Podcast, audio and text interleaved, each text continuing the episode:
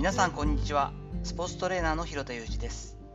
アスリートスポーツ現場でトレーニング指導をしたりトレーニングやコンディショニングの教育活動をしたりブログや本を書いたりしています。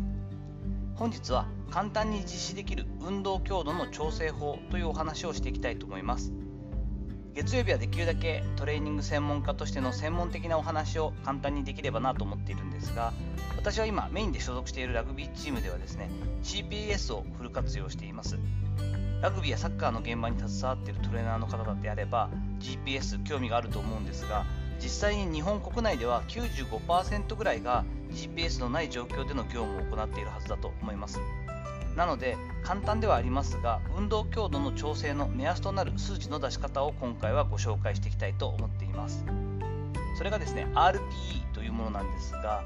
俯瞰的疲労度のことを RPE というんですがと言われるものを用いた計算法ですね。これによって運動強度の設定をしていくというものです。毎日例えばトレーニングジムでのストレングストレーニングウエイトトレーニング終わった後であったりとかですね。フィールドでの練習後に選手一人一人に RP を確認していくということやり方になります。例えばトレーニングでウエイトトレーニング終わった直後に RP どれぐらいと聞いた時に1から10のスケールで、え、聞いていって主観的ではありますが選手にあ5ぐらいですねとか今日のフィールドは7でしたというふうに答えてもらうという形ですね。この1から10のスケールで行うのが一般的ではあるんですが1は全くきつくない。すごく楽だったということですね。で例えば5ぐらいになるとそれなりにきつかった。8になるとすごくきつい。9ラグビー80分フル出場に相当するほどきつい10立ち上がれなくて死ぬかと思うほどきつかったっていう感じですですから年間で10が出ることっていうのはほとんどないんですがこのまず指標をですねスケールのこの1から10の段階をまず選手全員にまず共有しておくっていうのが大事ですよね。これがないとあの選手によってはやたらオーバーにきつめに言う選手もいれば強がってなんか5以上絶対出ないっていう選手もいたりするのでこの辺はそれで統一する必要はあるんですがこれによってですね実際にこの出てきた RP 各選手の RP にですね実際の運動時間をかけていきます。例えばトレーニングでのそのジムのセッションがですね45分で RP が5だったとします。そうすると 45×5 になるわけですよね。そしてフィールドでの練習が90分間で RP が6だった場合っていうのは 90×6 ですから 45×5 足す 90×6 となって大体765というのが1日の数値となるわけです。これをですね頑張ってですね Excel なんかで全部バーッと出してチーム全体で出します。そしてそれを1週間分でまとめます。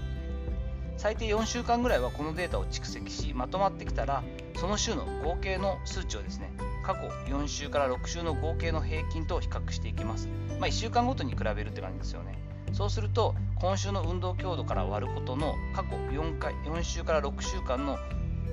強度の平均と比べることによってこれが大体どれぐらいになるかというと0.8から1.3ぐらいになるといいよねというのが一般的な考え方です。1.6以上になるとそのその週の運動強度が急に上がったということになるので怪我のリスクはうんと上がりますのでここは危険だと言われています。強度が一気に上がりすぎても下がりすぎても故障のリスクが上がることは証明されているんですね。特にインシーズン期には1.3程度に変化率を抑えるというのが有効とされているデータもあったりします。なのであまりこう大幅に下げすぎたり上げすぎたりしない。特に上げすぎは要注意なんですね。このバランスを考えて練習量や強度を調整するのはとても有効だと思います。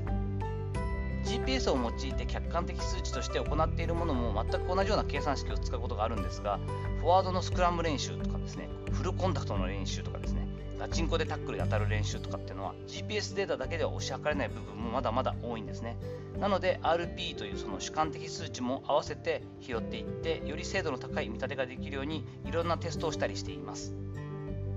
今オリンピックやっていますが 3x3 のね例えばバスケットボールだったりとかサッカーであったりとかセブンスのラグビーだったりとかなどに関わっているトレーナー業とかトレーニングに携わっている方にとってもこの RP を使った計算式はとても有効なはずです。中学生とか高校生でも簡単に使えますのでまずは先ほど言った、えー、とスケールですよね。1から10の運動強度がどれぐらいかというのをチーム全体で共有した後にどんどん使っていってデータを拾ってみると簡単に Excel シートがあったりとかですね計算式だけで、えー、と大体のチームの練習量だったりとか運動強度が分かってくるのでおすすめしたいと思っています。さていかがだったでしょうか？本日はですね RP を用いた主観的疲労度というやつですが、えー、簡単な運動強度の調整法という話をさせていただきました本日の話のご意見やご感想などあれば、レター機能やコメント欄にお願いいたします。いいねやフォローも嬉しいです。どうぞよろしくお願いいたします。本日も最後までお聴きいただきありがとうございました。連日のオリンピックでですね、テレビ見続けてこんなにテレビ見ることないので私も疲れちゃってますが、皆さんも体調管理に気をつけて、この後も充実した一日をお過ごしください。それではまたお会いしましょう。広田裕二でした。